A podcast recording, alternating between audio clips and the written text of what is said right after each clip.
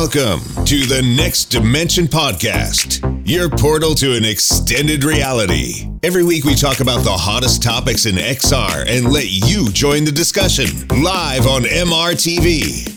And now, get ready for another exciting episode coming up.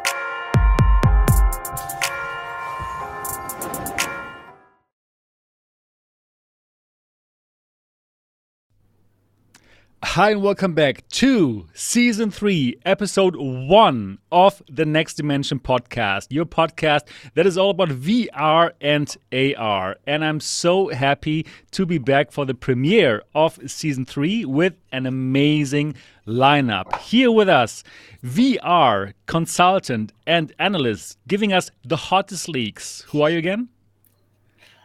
Hi, I'm Brad. yes, Bradley, how are you doing? I'm doing great. Things are so chaotic right now. It fuels me with awesome. Yeah, good. Great. okay, so good to have you back. And also here with us, Tatiana from Disco VR. Tatiana, so glad to have you back. How are you doing? It's great to be back too. I'm doing well. Uh, Brad said it. Things are chaotic and messy. We're just trying to navigate it and make sense of it. So exactly, good to exactly. have. Good to have this podcast. Exactly. It's good to be back. Good to make sense of all the chaotic XR stuff that are happening. And yeah, I'm also really glad to be back. My name is Sebastian Ang.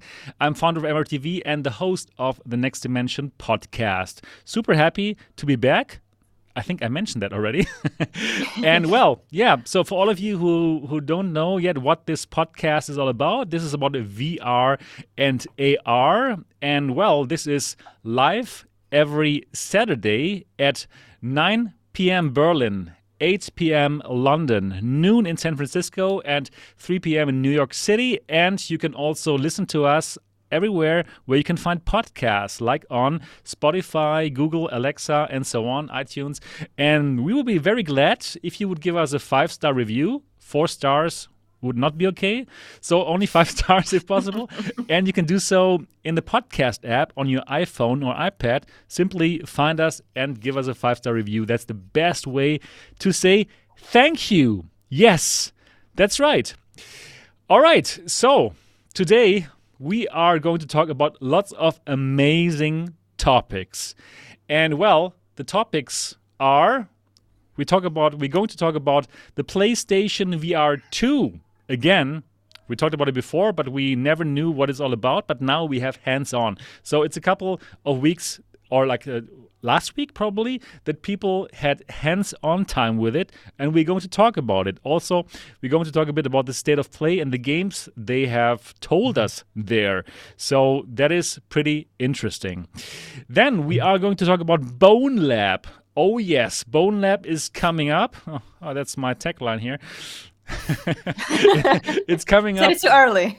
I said it too early, right? It's coming up um, next week, Thursday, and well, we are very much looking forward to it. And obviously, we're going to talk about it and what we're looking forward to. Right then, we are going to talk about the Pico 4. Of course, we're going to talk about the Pico 4, the new headset that has been just announced, at least for the European market and the Asian market. Very nice next generation headset with uh, really nice specs and with a really amazing price of 429 euros. I am very much looking forward to that. And by the way, I'm just reading something here from DX. No, I'm not liking liking the Pico because my wife is from China. Because actually, my wife is from Taiwan, which really, really changes the situation here, right? So, so I beg to defer here. Yeah, but let's not go into politics because that is way too sad of a topic.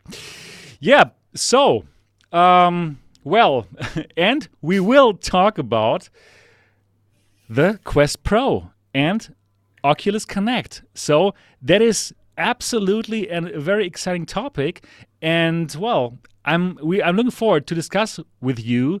Yeah, what do you think the Quest Pro is going to be like? Is it a device that is probably still a bit for us gamers, or is it just for yeah, for industry, for business, well, we will find out about that really, really soon. Oh, yes, what an exciting time now to be a VR enthusiast. and I think I know we all are. So, lots of lots of exciting things to talk about. Before we go into the topics, I do want to ask you guys, how are you doing? And what has your last weeks been like? So, let's start with you, Bradley. So, how are you doing? And um, yeah, what exciting things have happened to you?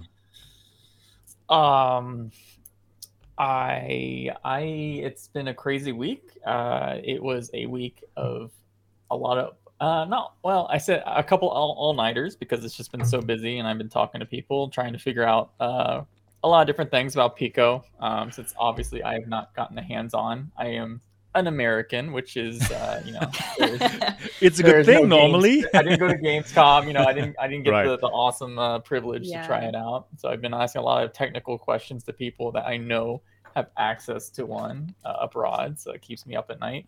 And it's just been really exciting hearing all the different uh, all the different uh, topics and just really reading reading the internet too, like seeing everyone's different opinions about uh, Pico coming in is re- it's really kind of uh, interesting, especially when you focus so much on uh, other hardware coming out and you, you see the comparisons people are making and the uh, I guess the, the the final conclusions they're making in their head before people have gotten full reviews of products or even announced officially products and stuff. So yeah, it's, it's just been a very chaotic chaotic time for the brain, and I've been embracing it. Insane in the membrane. yeah, that. Right? Yeah, right. That song now. Let's cue it in. Oh man. Yeah. Okay. yeah. Good. Good to know. I, I build. Yeah, it's a crazy time. It's a crazy, exciting time. Finally, it had been so boring before. I mean, the only thing to look at were basically uh, your exciting leaks, but other than that, there was nothing actually happening. so I'm, I'm really mm-hmm. glad that now it is happening. Lots of goodness is actually happening. Yeah. Thanks. Mm-hmm. Thanks, Bradley, for being here. So, Tatiana, how about you? I'm, I'm so glad that we're back together in a show. We haven't seen each other for quite a while, right? Uh, our break has been quite long. So, yes, how are you doing? It has been long. I was wondering about it. I remember I texted you several times, like, "Hey, when are we coming back? When are we coming yes, yes, back?" exactly. Um, but I feel like I'm in the same boat with Brad, just because I'm not an American, but I'm in America, and so right. I have all the privileges and limitations of of that. Um, pretty much because things have been so quiet, I've been picking up other projects. You know, keeping myself busy with other VR stuff, and of course with my you know job at SideQuest, some exciting things have been going on on that end that we oh, will yeah. be hearing about soon on this podcast, um, hopefully as well. um, but also in other places, I, I think. Um, sure. But everywhere. Overall, I think because things have been quiet with um, the hardware and the news, I've gotten comfortable working on my own thing.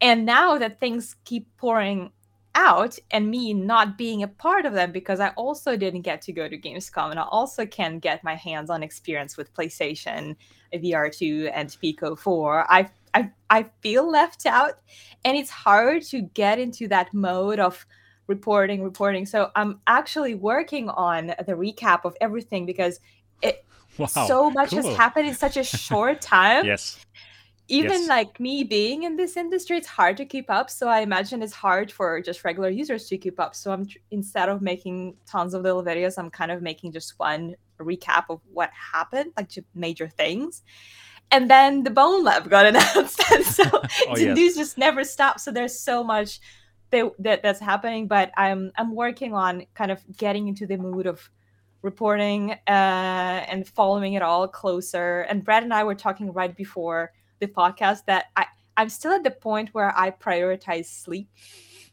over work. I like that I prioritization. Yeah. Yeah. Well, you know, I, I love doing YouTube and I love my job, but it's so easy to get burned out. And I try to be very conscious of that, especially with other things happening in life right now. Um, so that's why it's a little bit slower on my end, but I'm getting into it and more exciting stuff's going to be coming yeah, just working my way through it and uh, preparing for even more, for even more fun things to talk about. Okay, wow, that sounds absolutely amazing, and yeah, glad that we will be talking here on this podcast again about all the exciting stuff that is happening in VR. Yeah, so for me, um, I had a really great break. Did some uh, summer vacation things. Uh, was in uh, France with uh, the caravan and uh, did all kinds of cool things and really enjoyed the summer. Where, anyways, it was too hot here in Europe to uh, to play VR. But now I'm happy to say that I'm back and I'm like putting those videos out like there's no tomorrow, which I really enjoy. Really enjoy to be back at the at the YouTube game, and of course, last week especially was exciting because well we finally got to see the pico 4 announcement right and i did have hands on with the device at gamescom and i did see that really cool presentation that they put out there to talk about the Pico 4. And yeah, I was glad that we could finally talk about that price because, well, it had been leaked to me like four months ago. It was like so tough not to talk about that amazing price. But then, yep, I'm really glad that now all is out and we can talk about it. And finally, it's time, yeah, for competition in the in the VR market, for competition and for more exciting games and hardware and all kinds of crazy things that are going to happen. And I'm glad to be able to talk about it here on the podcast with you guys. yeah, right. So that is basically it here for me, and I can't wait now to get into all of our topics. So let's do that. All right. Let me change this here now. Yeah, no, not like this, like this. Okay, cool. So let's talk about our first topic PSVR 2. Yes, we all are looking forward to it. And we kind of made it feel like the PSVR 2 might be the last hope for virtual reality to really get into the mainstream. That is the feeling that I had. Like everyone is super excited about it. But yeah, nobody had any kind of hands on. We thought, like, okay, cool. Um, at a Tokyo Game Show, people are going to try Resident Evil 8. And I was actually thinking about going to Tokyo because I thought like, okay, that would be a great start into uh, into yeah the after summer break season, right? Like wow, hands on. And then I tried to find out how to, how, how to do it, and I found out it doesn't really work. It's too complicated for a foreigner to go to Japan right now and then to get their hands on, very complicated. yeah, but then suddenly, so many people got hands on. It was like such a big surprise for me to see all these videos. So, yeah. how was it for you? Was it a total surprise for you too to see all these videos from all these outlets, IGN, Verge, and all the others? Um, Bradley? I think they timed it perfectly, is one thing I really want to point out first, because it was right after that what the, the, the PlayStation State of Play. Oh, which was so bad. So depressed yeah, from it. Exactly. Exactly. And then like the next day they throw this out and like people are like, "Oh my god, there, there's a point to this. It's it, it's happening." Um, yeah, right. Exactly. It was super cool to see a lot of interesting uh, opinions about it and firsthand impressions. Uh, I, I liked to hear people comment on OLED again after been pretty much so long. Uh, people were remembering why rich contrast is so immersive in VR and especially in the games she showed off because they were all really dark games, especially you might have noticed. Um, that's always fun when demos are tailored to that. But it was also really good to hear that uh, the the Horizon game, not not not mm. not Horizon not, Worlds, not, the, the yeah, Horizon game, right. uh, is like apparently seven to eight hours, which is uh, a lot more impressive than I think people were thinking because when they first showed off footage of that game. Um, mm. I don't know. I my my my my uh yeah, it's it's exciting to see. Uh, I I think uh, I think the more interesting thing was after the impressions, they were showing off uh, that new trailer. And they were showing off like the feature of using eye tracking to select like a weapon mm. wheel and stuff. Oh yeah, that trailer that was really been, nice actually. I think. Yeah, that's been like something uh, I mean, people have been saying that was going to happen for so many years, something like that, and like it's it's really fun to see people introduced to that idea for the first time and get their opinions on it because people are like, "Am I gonna am I gonna like that? Is that is that gonna be good or anything?" So Oh, I don't know. I, I, get more joy out of reading internet reactions than than uh, out of my own reaction itself. So yeah. Oh, I, yeah, I think it's gonna be fantastic. The first time I saw it, it just looked so futuristic that you just look look at it and you select the weapon just by looking at the the, the right selection. It's just something from a movie, like a sci-fi magic. You know, when, when you're on the spaceship and you're controlling this futuristic spaceship just by like looking or even doing gestures. This, yeah, this this part this right part, here, right? it's yes. just it's amazing. Um, that thing alone, I think, is enough to to get people excited about it. And uh, the foveated rendering that you're showing here too. I remember some of the you know people who tried it hands on said that they it couldn't they couldn't really notice it. They couldn't feel it. How well. So it's, it's perfect. how basically. well this eye tracking is working because it all depends on the accuracy of this eye tracking, which is freaky. Yeah. how accurate it can be that you don't notice the blurry parts where you're not looking. I'm I'm so stoked about this. Really? Yeah, me too. And it seems like everyone that checked it out really liked it. There was not one uh, person who had hands on that said like, "Oh, I'm disappointed," or "Oh no, I had hope for more." Everyone was just like, "Yes, this feels like next generation," and yeah, I totally agree with you. Um, um, Tatiana, what you what you thought about that that foveated rendering? That it simply works perfectly. Like they could not see it right that's of course mm-hmm. that's how it should work right you look at some yes. part and this part is being rendered in full resolution and all the other parts are in a lower resolution which means like you just save so much computing power and the ps5 will be good for this task for the next couple of years right until the playstation 6 comes along and brings the ps mm-hmm. psvr 3 or whatever right so it's it's really like a very rounded system which well, we all, I believe, are looking forward to. What's Yep. Um, yeah, what I, I, thought it was really funny because I was also watching, no, reading some of the comments before there was any hands-on and any demonstration. We were getting the leaks and some information about how this is going to be a tethered ah, VR right. headset, and we're gonna have a cable. And a ton of people were booing it and just saying it's gonna fail because it's the worst decision ever to have a right. tethered headset. You know, when right. there are so many wireless ones. And now you can see how suddenly everyone's okay with it. Everyone's coming around. Fine. No problem. It's, you know, it's fine. The cable is you know. just very thin and very okay. yes. So, so yeah, it's funny how everybody no switched sides. I, have been thinking about that a lot actually, um, because it's true. It has, that has been like the one argument um, for a while, and I, I think the truth is, uh, I think VR is still in a state where I don't think the Quest 2 is even getting near the amount of retention to where people are constantly coming back to it. And the reason is the software can't really be to a point where people come back to it every day. But with the PSVR 2, you know, they're targeting that like high fidelity, like everything market where people are going to be buying games like maybe once every few months, and Sony realizes that. That's that's how much AAA games are probably going to come out for the thing. So the wire in that situation is not a problem because people are just going to put it in their shelf and whatever. Um, cause, you know, I constantly I constantly think about like Quest Two users and the user base. Um, it'll come back because of Bonelab, but yeah, it's it's it's. I, I think I think for where VR is right now, I don't think uh, the cable on PSVR two is an issue at all. And it does make sense because if they would not have gone for the cable, of course, they would have to put a battery, which makes the, the, the device um, heavier and more expensive, right? It's all about expenses. They need to come down with the price to compete against Quest 2 and Pico 4 now. So it, it all kind of makes sense. Also, they have this high resolution um, displays that needs to be driven. And if you send that over Wi Fi, well, it doesn't work so well I mean, it's okay. It's pretty good now, but still, if you have to send it over your normal Wi-Fi connection, it is not as perfect as you would hope for. And they want to go for that super nice picture quality, right, with that beautiful OLED mm-hmm. colors and stuff.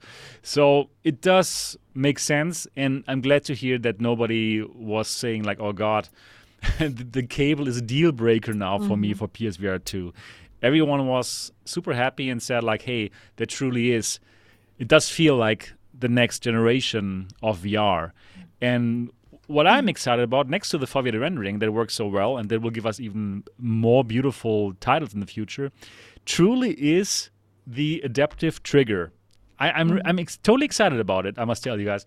So when I got my PlayStation Five, um, yeah, the, the, the most exciting thing was the controller, right? The graphics, yes, I've seen great graphics before, but having that controller in my hands and feeling the different weapons with a different kind of resistance, it, just made a huge difference for me.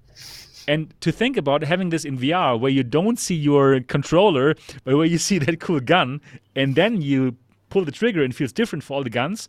I do believe this is going to give me so much more immersion. What, what are your thoughts to that, Tatiana? Well, yeah, because it's it's even more important in VR, right? You're talking about immersion. Uh, some of the examples I think they showed in the trailer was when you're using a bow and you could hear feel the feel the resistance or you can feel the feedback when you're doing that just it just makes it feel i imagine so much better and so much more immersive and it's only one experience uh, just like with the the eye tracking and the, the controllers the developers will have probably full control of how they want to program their games to, to react to those so it's just going to open so many doors to how we experience these games I don't yeah. think there is a single headset that does it for now. So it's hard even to imagine. But it's it's kind of on the level with like haptic vests if you're wearing those, and then you're having haptic feedback by using controllers, just coming together to a single perfect package. Right. Definitely excited to see that. Oh yeah. What are your thoughts about the haptic feedback for the triggers, um, Bradley? I think that's I, I think it's great, and I, I don't have much to say. I, I agree with you guys. I don't think there's anything not like I don't want them not to have it. You know, it's just like yeah. another another right. extra thing. It's it, it's really cool. Um, I, I think I think the excitement from developers that I talk to about it is like really telling too, because it, it I don't. You talk to any developer that has uh, these things, and they're just like, this is the device they're most excited to develop for. So I think that mm-hmm. is very telling. Yeah. Yeah. Right. Wow. But but what is your favorite feature about the device, Tatiana, from from what we've heard so far? Um I think okay, so we mentioned the eye tracking, so I'm not going to mention You're it right. again. I would say maybe just to just to mention something different. I've noticed the way you know how it uses this pass through to scan your environment ah, before you start. That's cool. That's really you cool. Don't have to do it manually with the controller or you kind of set your environment.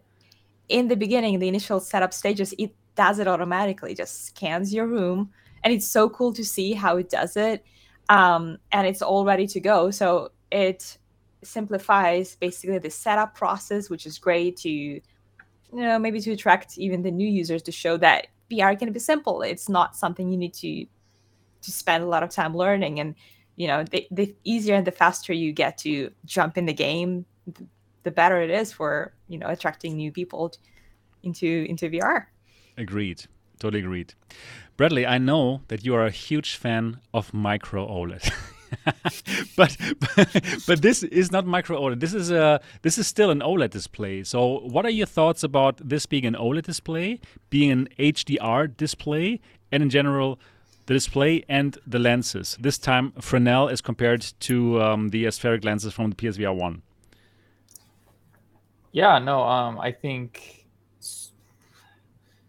So I, I, I think uh, again they're using Fresnel, which allows them to use standard glass backplane OLED. Um, I think again for what they're doing with this device, I don't think it's an an issue that they're not using something like Pancake for now. I think uh, I, again, uh, so OLED, standard OLED, uh, the brightness can only get so bright um, with these displays. And Fresnel lenses, they don't cut that much light efficiency. So that allows them to get to that higher HDR rating. Um, unfortunately, we don't have the exact specs to how bright those uh, displays get, but it's enough for people have at least in like early first impressions have noticed oh i come out of a dark space and it gets bright. I really notice that a little bit more than what we've had with uh lcd and like the, the, the grays and stuff. But um the one thing i do want to say about the oled displays they're using in it is they're much higher ppi than most oled glass back planes and like a cell phone for example much higher ppi so like sony is spending a bit more money than normal on these displays, and I think that's very notable um, and good for them because I know maybe later down the line, uh, Sony will want to do some sort of special device because they're also a, they, they they themselves mass produce micro OLED displays, like in all the Nreal glasses. Those are Sony OLED micro displays and stuff. So they know what they're doing when it comes to displays. I would say. Right, totally agreed. Mm. And I must say, for that, the OLED display of the first PSVR is already so old it is still doing quite an amazing job, right? If you compare PSVR 1 display to like a CV1 or the first HTC Vive, like yeah, Sony display all the time, right? Because it always it already used the full RGB stripe matrix, so three subpixels for every single pixel instead of like pentile, uh, which would give you that kind of like um, screen door effect. So that was already great. And now the next generation, I'm pretty sure it does look amazing, and I can't wait to look through it myself. So, not using Pancake and Micro OLED, also for me, that's okay um, because, well, the PlayStation VR 2 is supposed to be as comfortable as the first one, and the first one was really comfortable. So, I think it's a good call not to change that winning setup in terms of um, the comfort. So that is that is pretty cool. In, in We're speaking of comfort. Oh, sorry. Yeah. Go ahead. No, you go ahead. You go ahead. It's your turn. Oh, because I wanted to switch a little bit just towards the comfort since uh, uh, Seb kind of went back to it. Yeah. Um, it, it's funny, right? We are looking at these headsets that are becoming smaller and smaller, like Pico, and uh, and then we get this really bulky PSVR too. Like it's true. a it's a chunky guy. It is kind of bulky. It is, yeah and it and and we already said that there's no battery there because we didn't want to make it even bulkier so it has a oh, cable. oh, yeah. and he's still a big boy. And uh, big... the, the first vr you know the first playstation vr was big but it was comfortable. So we can we can see that it's not all about size. It's just about it's how they distribute it that way. So i'm really curious like they did everybody everyone who did try it on said that it's a pretty comfortable headset I'm really curious how they made it, you know, work. Oh, but controllers is also worth talking about. Maybe maybe that'll be the next thing because I'm not sure. I know that it's just such a radically. Yeah, it's huge. look now, looking looking at it, at it again after having looked at the the Pico 4 and the Quest Pro for quite a while. I mean, in the leagues, of course, only. So yeah, yeah. it is. I remember when uh, I tried Pimax, like I was so not used to how big it is. I just kept hitting like myself. And with the controllers, just look at that. They have yeah, this they look ring. huge too, right? I mean, you can punch your own headset with that thing, depending on the game you play. I'm a little worried about that. I gotta be honest. It will take yeah. some getting used to. It, yeah, it will not pass the uh, drink out a cup test. That's for sure. um, uh, no, no, I, I, I, but, but you know, uh, that that's the bulkiness is the reason why they're able to use those displays and uh, mm-hmm also, I mean, they're clearly trying to make this thing as cheap as possible because you know you have to buy the console, you have to buy the headset. So um, there are definitely things where they had to sacrifice. Uh, I, I do think Pancake is going to become more mainstream for sure. Um, and Fresnel, I think Fresnel is on its way out for the foreseeable future. And um, but I, I do think uh, Sony knows like their design, their head strap design. It's interesting because I I, I found out uh, from a document that was sent to me is the headset, the entire thing weighs about 630 grams, which is more than the Quest 2 at 503 grams. But a lot of the you're going to see a lot of weight numbers come out for all these headsets, especially even Pico 4. They they're like with the strap and everything, it weighs yeah. more than a Quest 2. But for VR headsets, you can't look at that weight number because it's all about the center of gravity. It's about the exactly. balancing Balance. and the counterweighting. So like, don't look at weight numbers in spec sheets mm-hmm. and just assume, oh, this weighs more. It must be terrible, you know, because it's not the case at all. Totally agreed. Like the index is heavy, but it feels good on my head at least, at least right? So totally agreed to that. Yeah. Uh, what are your thoughts about the um, the haptic feedback in the device on the head?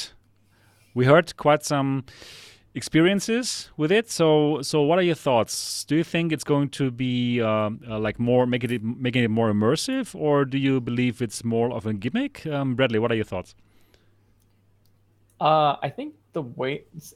So I, I, I had the bHaptics face thing, and I thought that was really cool, mm-hmm. but it was like super uncomfortable. Like, oh, really? To wear. Okay. Yeah, like okay. I, I, felt like I could feel the motors pressing against my face wearing it. But uh, but but like for the little bit of time I tested it, I was like, this is a cool feature. I would love to be integrated somehow more comfortably one day. Um, except because the best example was uh, in Half Life Alyx when a headcrab jumped on my face and started humping my oh, face. I yeah. felt I felt the humping in the high fidelity, and that was yeah. Sick. You want to feel the uh, humping in general. Yeah, you want to feel that humping on your face. But no, I, I, think it's a great feature. Again, it's just it's just another little thing. They only add, add one yeah. little motor in there just to add to it the experience, and I, I think it's I think it's gonna be a really good call for a lot of different game experiences. What are your thoughts, Tatiana? I agree. It's all about how well it's integrated, whether it's seamless or not.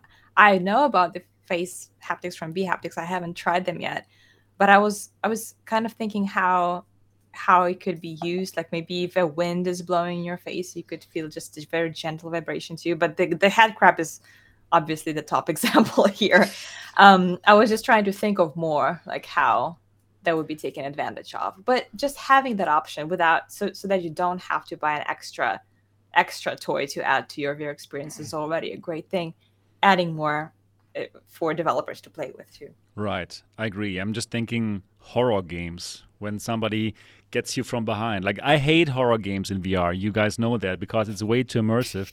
But with that, they're even making it more immersive. And what I think is beautiful about this being built into the PSVR 2 system is that now more developers will simply make use of it, just like with with uh, mm-hmm. uh, eye tracking. Right now, it is an industry standard now. It is not fragmented. Like people, uh, developers who, who are using it, who are doing PSVR games, they will most probably use it for sure for foveated rendering, but for who knows all kinds of other things. And for other platforms like the, like the Pico platform or the Quest platform, well, it is going to be fragmented at one point, right? Because people have the Quest 2, then they have the Quest Pro, which does have eye tracking. So yeah, the the experiences will not all have eye tracking, right? Because you still have to address all these people with the Quest 2, those poor bastards. so, so, so, but with PSVR 2, yes, it is one um, ecosystem that has eye tracking, that has head rumble, that has um, force feedback on the controllers. So that is going to be cool, and games will use it, which I think is pretty amazing. But on the other hand, there's also uh, something bad about this because, well, it is not going to to be compatible with PSVR 1 games, right? There was that came out like one day later in that um, podcast, in that PlayStation podcast that I never knew existed in the first place, but now, but now we know it's there. And well, the question was asked: Can PlayStation VR 2 play PSVR 1 games? And the person, uh, the Sony person, said no, it cannot because PSVR 2 is the future. yeah, so there, there, was kind of like a, a lame answer to that. Uh, but what were your thoughts about it, Tatiana, when you heard, oh, PSVR yeah. 2 cannot play PSVR 1 games and starts from zero basically for the game library? Yeah, I, I think it's completely justified. I was not surprised and I wasn't even upset by that. If anything, I would be uh, I would have some questions if it was backwards compatible, just mm-hmm. because. Eh, how old is PlayStation VR One? Was it six or eight years? 2016 like that. It started. Just knowing that all the experience that I built for PSVR 2 are built for it and not just adapted makes you feel like, yes, we are playing something that's brand new, that's fresh, that takes advantage of the newest uh, tech that we have now. Um, having something adapted just I still it would still not feel like I don't know, it wouldn't take advantage of everything that now we're offered with this device. And um yeah, sorry, I I was just I, I gave it I gave it a thought and I just think that you, you have to think about it like this is a new headset that's being released. It's not just a new generation of of PlayStation VR. It's pretty much a brand new headset. You can't get those games. Well, that's it's kind of the price you have to pay, but it's just way too much that's being added there. I I accepted it. I know that. okay, I, you just I accepted just it. Yeah. Okay. What are your thoughts, Bradley? So I, I I recently voiced some thoughts about this. Um, and I realized I, I, took I took a step back and I'm like, why, why do I think this way? And I, I think it's because I've I'm such like a I'm not really a console gamer at all. So like the concept of not being able to carry purchases over to a upgraded system, even though the architecture is almost exactly the same as the last architecture. I'm not talking about the, the VR stuff, I'm talking about the actual console mm-hmm. itself. I was like, I, I really appreciate here comes Valve shill time. I really appreciate all the work that Valve put into Steam VR so that like multiple input schemes like work and like it actually translates with each new generation pretty well, even though the UI and stuff is garbage and stuff. Um, it's unfortunate that there isn't a. It's unfortunate that Sony didn't think about that clearly at the beginning because obviously they knew if there was going to be a second generation, it'd probably be on a new system. They're, and console users are used to the concept of not or, or they're they're used to the concept of buying brand new games that they bought in the previous generation as a remaster. So I don't know. I I I, I get why they're doing it. I think it's uh, great that all these games will have ports that they can resell and, and get more money. Um, but yeah, I, I just come from a PC VR head uh, mindset where it's just like it's uh it's it's just painful. If I didn't have a lot of money, it would it would be hard if I was a PSVR one person and then like there's a game that I really liked on PSVR one. I guess you can still play that on PSVR one, but you know they're, they're gonna want to maybe play some of these things with PS. We're gonna we're gonna see another Skyrim port is what I'm trying to say, guys, and that freaking sucks. finally, I want to see another. Finally, Skyrim. Skyrim again, right? Another version of Skyrim that we can play again.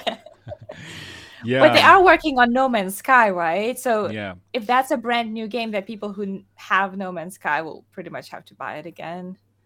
Um, I'm, I'm wondering how is this going to work? What like what if you already um, owned No Man's Sky on PSVR one? Do you have to buy it again, or is it going to be a free patch for you?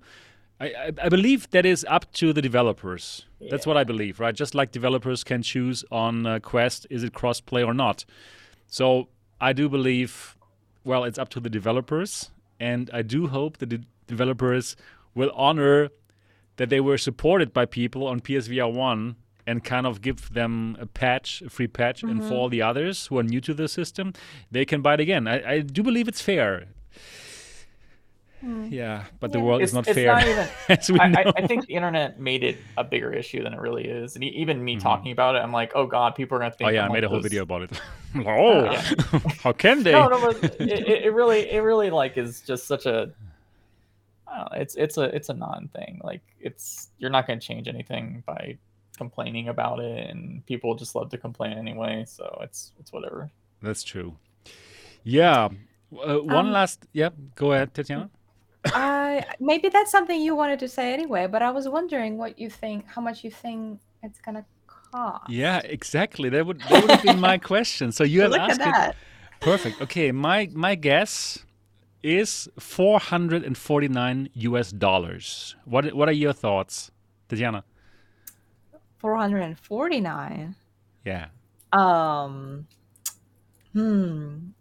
Well, just speaking historically of how they price their headsets and that they don't normally overprice, I'll go. Hmm. I, I will go what I want to see, not necessarily what will be, but I would like to see it for three ninety nine.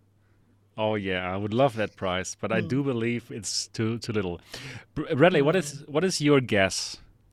Probably you know it already secretly. I'm going know, to leak it know. now. I really, I really, don't know. I really don't know. Uh, I, I am kind of with uh, Tatiana on this. Honestly, I, I think oh, it's oh, really wow. Like it's just because the adoption. You have you have to buy you have to buy the PS5, and mm-hmm. I, I genuinely think that Sony makes their money back on software better than even okay. Meta does, for example. So that kind of so. subsidizing yeah makes more sense for them because okay. again th- that is a barrier to entry having that ps5 for users who are at least vr enthusiasts i'm not sure how the I, if we're thinking about the the actual console crowd that don't really care much about vr like like like there's people out there like that like you cannot price this thing that high honestly um, and I, I hmm. think sony wants to be more mass market with this thing and they can afford to i think yeah. they can afford to go mass market i mean meta yeah. could Sony has a even better reputation with that and a bigger base. They do. Well, Bradley and Tatiana said 399, so PlayStation. So it's gonna happen. Sony. Come on. Yeah. Don't blame me if it costs 449, but I still think 449 would be like an acceptable price for this headset with these controllers, with these yeah OLED I, I screens. Finally, I don't think it's, it's that expensive to make though. generally. okay. Like I think it probably will yeah. cost around the same price as a Quest 2 to make. Probably even cheaper. No battery, no processor. Everything no is audio in the PS5. Oh yeah, that is bad by the way, in my opinion. Right? This yeah. is really sad. It's because the price. They they need to go down with the price, and therefore it doesn't have audio, which mm. in 2022 is a bad idea. Yep. I agree, but we still all are going to buy it and probably love it. So, so, uh, so, what is your hype from one to ten about the PSVR two, Tatiana? Your hype number? My hype? Yeah. 15? okay. okay. I want it so bad. Yeah, I already here. told you I bought PlayStation 5. Yeah. I was fine with PlayStation 4. Honestly, honest to God, I was okay with it. I bought it because I wanted the new generation of VR that was my main reason. Okay, great. How how is your feeling, um, Bradley, from one to ten? How excited are you about it? Six. Okay, wow. So your excitement is all about um, PCVR, Deckard. uh, I, I, I, I, I think that the console itself, it's, it's again, the most thing I'm excited for is probably the triggers and the OLED making a comeback. But um, I think the thing that sells the system is that everyone cares about it is going to be the software. Like, if somehow Meta waved the magic wand and brought AAA titles to Quest 2, people won't be talking about PSVR 2 as much as Quest 2 again, right? Because I, I really think that's what people are excited for is the promise of AAA content, which Sony will eventually provide for sure. Um, but for now, um, the, the, the, two titles that I'm excited for was a, was a Firewall and uh, the Horizon game. That's two titles, and it looked so good. The Horizon. They game. do look oh good. God. The colors, like oh yes, I like colorful games, but this is like over the top. And then with that OLED screen display, wow, nice. Yeah, yeah. but I, I think uh, as the software library gets bigger, like I, my hype will go up for it because I think that's really the big promise. Okay. Has. Yeah. Yeah, yeah. For me, it's a solid 10. I'm so excited about this device. I can't wait for it. The only problem that I still see is that software side because the state of play was like, wow, it was so disappointing. I was hoping for Half Life Alyx announcement or who knows, any kind of AAA feeling game. And then we get those those games that are great. Yeah, Demeo, I love it. But well, we can play Demeo on a Quest 2 like in a fantastic way everywhere we, we go. We can bring it anywhere, right? And that Star Wars game, yeah, it is also great already on on on, on the Quest 2, honestly speaking, right? I don't need the PlayStation VR 2 to play these these these um, Quest games. That was my feeling yeah. about State of Play. Same for you? Yeah, I was I was more excited about some other titles. Like I was really eyeing that Harry Potter game. Wish it was in VR. Damn it. but yeah. it's not. But no, I, I I definitely feel you. It's I feel like they were just holding back. Hopefully. Wow. Yeah, it's, exactly. They're just holding back. I, I hope they uh, I hope VRChat gets on the platform, to be honest. And then people with the haptics on their head can uh, head pat you, and you'll oh. feel head pats. I think that would be a, a game changer. Yeah. Anyway, it's the simple be, things that get people excited. That would be really good. That would be so good. Yeah. Let's see. Let's see. Um, hopefully, they will give us those cool AAA games close closer to launch, and I believe it's going to be a huge success and it will make a really important dent into our industry, I believe. PSVR 2. Yeah, looking forward to that. Cool, cool. Yeah, talking about games and software, let's get to our next topic, and it's something that I'm I'm truly excited about. So let me show you a video now that has been released. Um, yeah, not so long ago. and yeah, we're talking about Bone Lab, the successor of Boneworks. And this time you can play it on on the Quest 2, and we're, we're we're looking at footage here from the Quest 2, and I would say that looks quite remarkable actually. And also we can play it on PC VR. And what I've seen so far looks truly, truly amazing. In my opinion, this could be the next huge game that everyone talks about, that everyone needs to play, and that is probably going to be a, a game that people just go back and back and back into and simply keep on playing, making crazy content with. Just look at this, how unbelievable that looks like. I think it's it's crazy. So um, yeah, we, we we've seen now first gameplay. We've seen mm.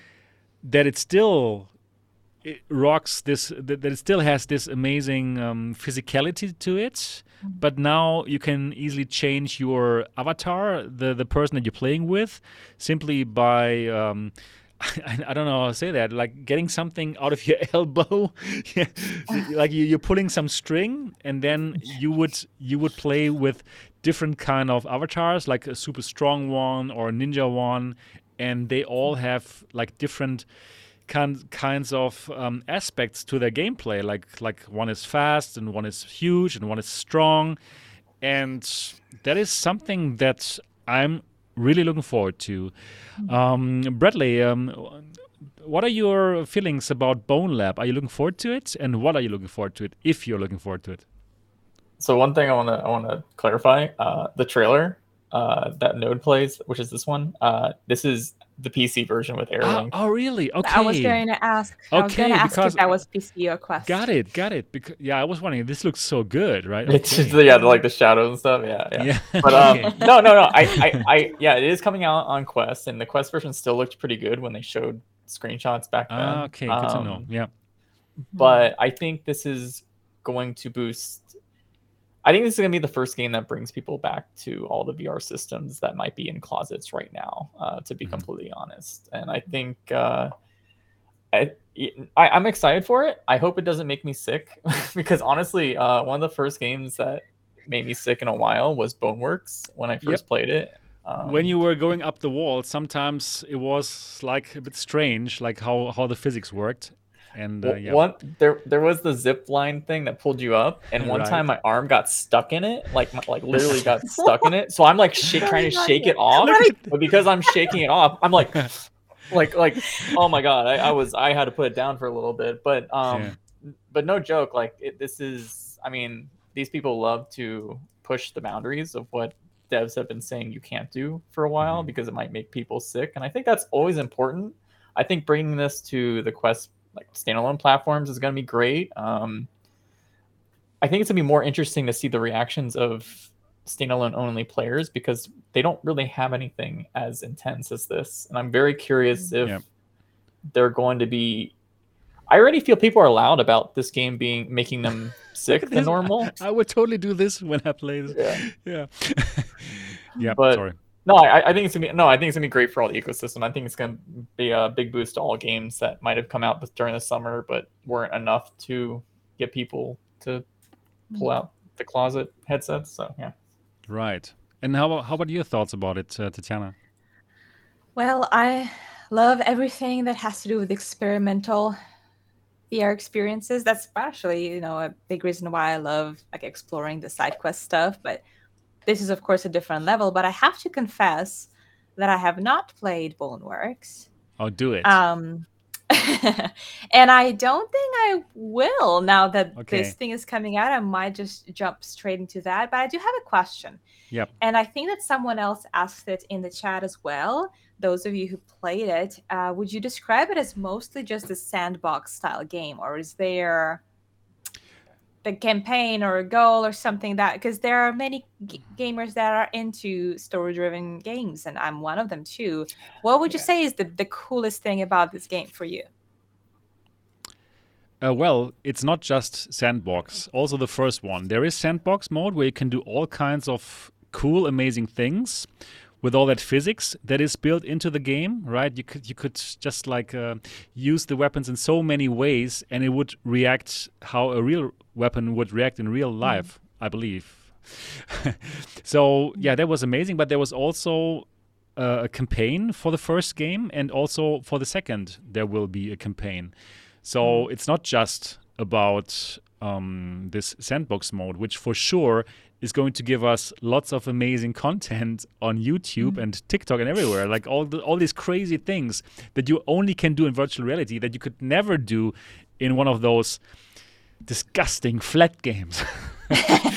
yeah. Oh, so I, I, yeah. yeah. wanted to mention, uh, uh, uh, you know, Brett, I wasn't, I wasn't laughing at anything you said earlier. As, you know, there, I was watching the trailer and I was just fascinating. I, I was about, about this. I was laughing at, at how the the player was fascinating that he indeed had some boobs on him, and yeah. that was just you know, funny. Yeah, I'm looking so, yeah, forward to try that out as well on me. How it feels.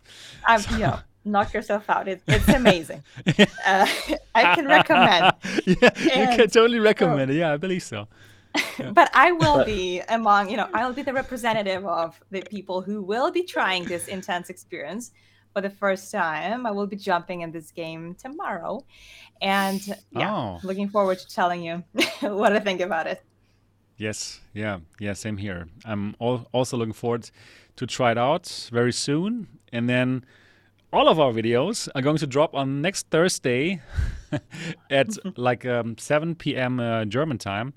Yeah, that is nine hours before in uh, in uh, San Francisco. So yeah, you're going to see lots of lots of footage from all lots these from all these damn influencer people. Not from me. We're small. We're small. yep. So wow, I'm really looking forward to it. And I must say for for the first game, Boneworks, when I first played it, like it had a like a very very long tutorial, and with some strange, I must honestly honestly say, strange like puzzles that I didn't like. And my first impression was like, ah, I don't like this game, and I was even like putting it on Twitter like how I dislike the game. That was that was sad. I'm sure they were sad about it. But then, honestly speaking, when I was deeper into it and the story mode really picked up, because it only picked up after like I don't one and a half hours or so, it was so cool. And I loved, I really loved Boneworks, and it's still one of my favorite VR games. And honestly speaking, like it's it's really actually one of my favorite ones. It it totally caught me in it. So I finished this game, and I must tell you, I don't finished so many games, but this one I finished. It has some some kind of weirdness about it that I totally loved. so I, I can't wait for that to be on the Quest 2 for more people to enjoy it, and of course also the PC VR version. So mm-hmm. yeah, I am really hyped for a game, and normally I am hyped for hardware, but this time I am really hyped for a game, and I can't wait, yeah, to play it as soon as possible. Okay. There is one thing I want to add that I'm mostly excited about it for, and uh, they have a huge modding perspective oh, on it. Exactly, exactly. Yeah, so like all those avatars. Yeah, yeah, like like they're built. They have like they're building like an actual platform for mod for modders to actually implement stuff and be able to. It sounds like it's cross-platform too. So if you make a mod for PC, it can also work for Quest users. So you'll be able to like it sounds like you'll be able to like download avatars that people upload and, and add that to your thing. So you'll probably see videos online of like a lot of uh like Hulks or whatever, just like mar- like copyrighted characters playing Boneworks and stuff. And I, I think it's a really cool proponent. I, I think it, it, feels like almost they're trying to be like like like a light version of Garry's Mod, but in like the mm-hmm. Boneworks mm-hmm. engine. And I think that could be very successful if they do that prospect mm. right, which is really I, exciting. I rarely give in to game hype I'm very selective with like what I play because I play very like I don't play nearly enough, nearly as much as I should as I want to because of you know how busy life is. But I think this game is like one of few ones that I'm totally just giving myself into this hype and I'm gonna jump in it because of overwhelming amount of positive and exciting and exciting like comments about it. So I, you guys, it's gonna be on you if I hate it. Like, honestly. Whoops. no, you. I don't think you're going to hate it. I don't think I'm gonna hate. I it. I really don't think so. And yeah, I really loved the first part. Also, the music. It was so weird. I, like I can I can remember the soundtrack now if I think about it. So you probably too, um, Bradley. So it's yeah, it's so intense and cool, and yeah, I can't wait to play it very soon. So I also believe that this is going to bring back lots of hype to VR, and that's finally something that we can talk about. Mm. Right? There hasn't been so much. We've been waiting for GTA on the Quest 2 like forever now. I'm not sure if it ever comes out, probably for the Quest 3. I haven't heard anything from that. That is what we've been waiting for, not happening. GTA, yeah. We're talking about GTA? GTA, yeah, San Andreas. That's you know, it, yeah. it was supposed oh, to right. come out. Not six totally GTA San Andreas, right? It was supposed to come out for the Quest, and I know people who are really excited about it, but yeah, we have never heard about it again. Yeah, who knows? Who knows? Anyways, oh, I'll be so sad if it gets canceled. Don't even say that. I don't think it's gonna get canceled. VR, no. no, no, no. I, I, don't think it's I gonna get canceled. I refuse to live in a world where it gets canceled. no, it won't get canceled. But I really need to see more of it. I really don't want to be at a or like a watch an Oculus Connect 11th October where the next hot content is the next Beat Saber DLC. that would be so sad, right? So we need we need something more, and I'm I'm looking forward to Bonelab, and yeah, Bonelab is going to put lots of excitement back to VR, and that is great. Yes. All right. How about we now go to the next huge topic, and it is it is a huge topic that might actually change the whole industry, and that is. Well, let me wait. That is too loud. That is too loud. That is the Pico. Here it is. Can you still hear me? Can you still talk now? Yeah, yeah. We're, we're gone now. Okay. Perfect. Oh, yes. Good. Yep. We are looking at the Pico 4, the next headset from Pico. And well, we have just seen the announcement, and it has been a really, really exciting announcement for the next standalone headset. And this headset does have exciting specs. It has high resolution displays, two of them. So it has real IPD adjustment. It has actually motorized IPD adjustment. It's supposed to have a bigger FOV, bigger than the Quest. It, the, the resolution of these displays is 2160 by 2160. They have their own, um, yeah, Pico World, their own metaverse, something like Horizon that's supposed to be coming up next year. It is a super small form factor. Look at this, right? Super small form factor. It has pancake lenses. And most importantly, it has an unbelievably amazing price of 379 pounds in the UK and 429 euros here in Europe, making it cheaper than the Quest 2 that it will compete here against in Europe. Unfortunately, though, we do not have a North America launch, which really it made me so sad to hear that yeah, our friend in the US, like you guys, you will not be able to check it out, which is like really really sad. And we will talk about this part later as a second topic, but let's first talk about that announcement. Let's first talk about the hardware and let's first talk about your thoughts about it. Will this be a game changer for our industry? And I'm asking um, Bradley first. Hmm.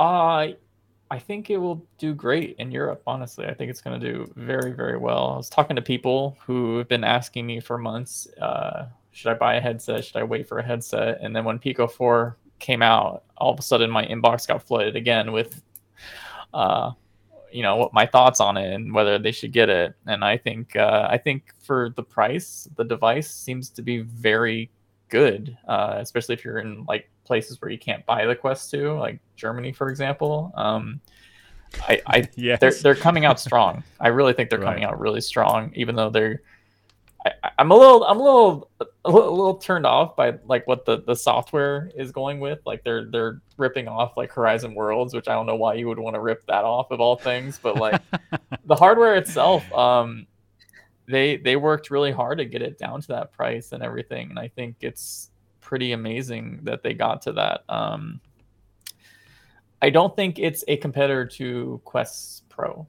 though, but we can talk about that later. I, I think it's going to be fine. Um, it's unfortunate it's not launching in North America, but I know they're growing the teams there really fast here in North mm-hmm. America, mm-hmm. the Pico team. So mm-hmm. eventually they will, I think, uh, as long as the you know, we'll we'll see how the politics go with that. But I, I they're, they're they're it's it's on the roadmap, you know. Mm-hmm. Okay. So what are your thoughts, Tatiana? Do you believe the Pico 4 can make a big impression? And do you think it could change the industry where right now Meta is dominating?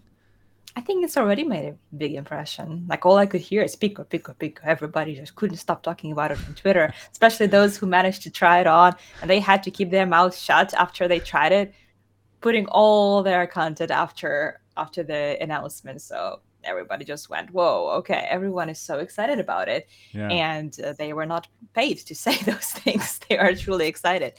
Um, speaking of like changing the industry while Meta is dominating, well, Meta is dominating in certain areas, so I think it was a very strategic move for them to release in the locations where they did release 13 European countries, 13. Yeah and a few countries in Asia and like later, you know, Singapore. So all the countries where Meta is either not dominant or it's just not sold there or it's banned there.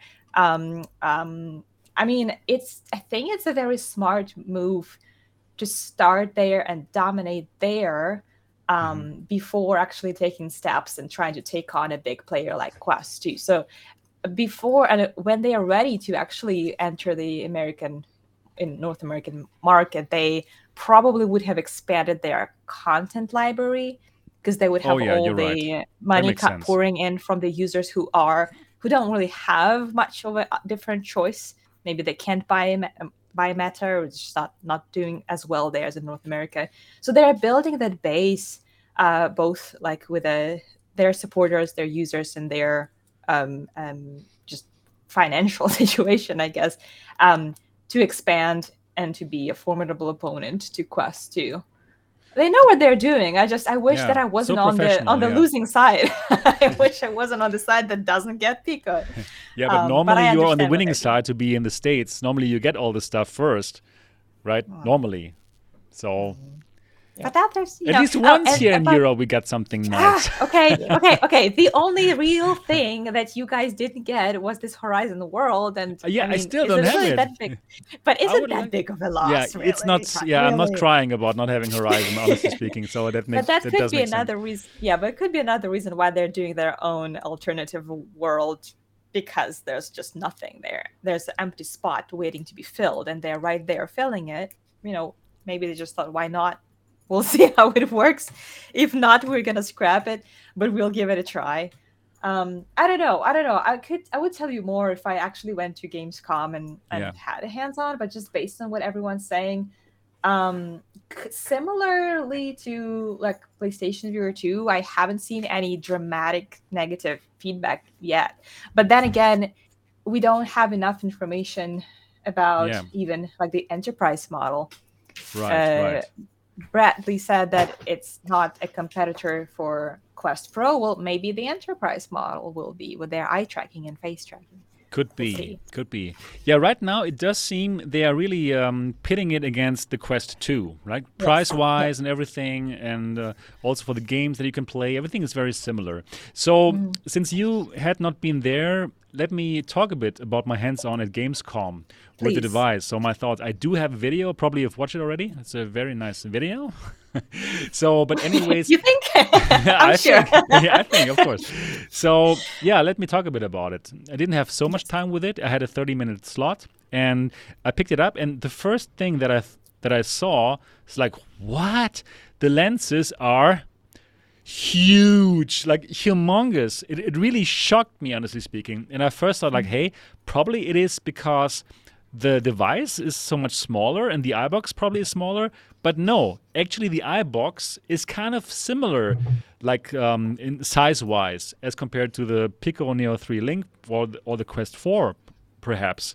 So actually, this whole this whole part here, this whole face um, face mask thing, you could detach it, and it's like magnetically connected to the body and then what you have left the actual device is like super slim like su- very comparable to what we see with the quest pro. So all this all this face mask here is is the the the bulky part which actually you can put away. So no it is not some optical illusion that the lenses are so huge. They are big. They are truly big. So that was the first thing that I saw, which was kind of amazing. And and they are pancake lenses, so you don't have um, God rays at all, so which is nice, and you do have a huge sweet spot and a very nice edge-to-edge clarity. So I just put it, I just put it on my on my face, and there was nothing like, oh, I have to look for the sweet spot or so. I was in the sweet spot, and it was nice. And then nice. I saw, yeah, that's really cool. That was really cool. And then, yeah, next thing I saw was that color pass through, and mm. wow, that was like really good. Like my first reaction was like, oh, oh no, it looks just as good as the Varjo XR3 color pass through. that was my very first reaction.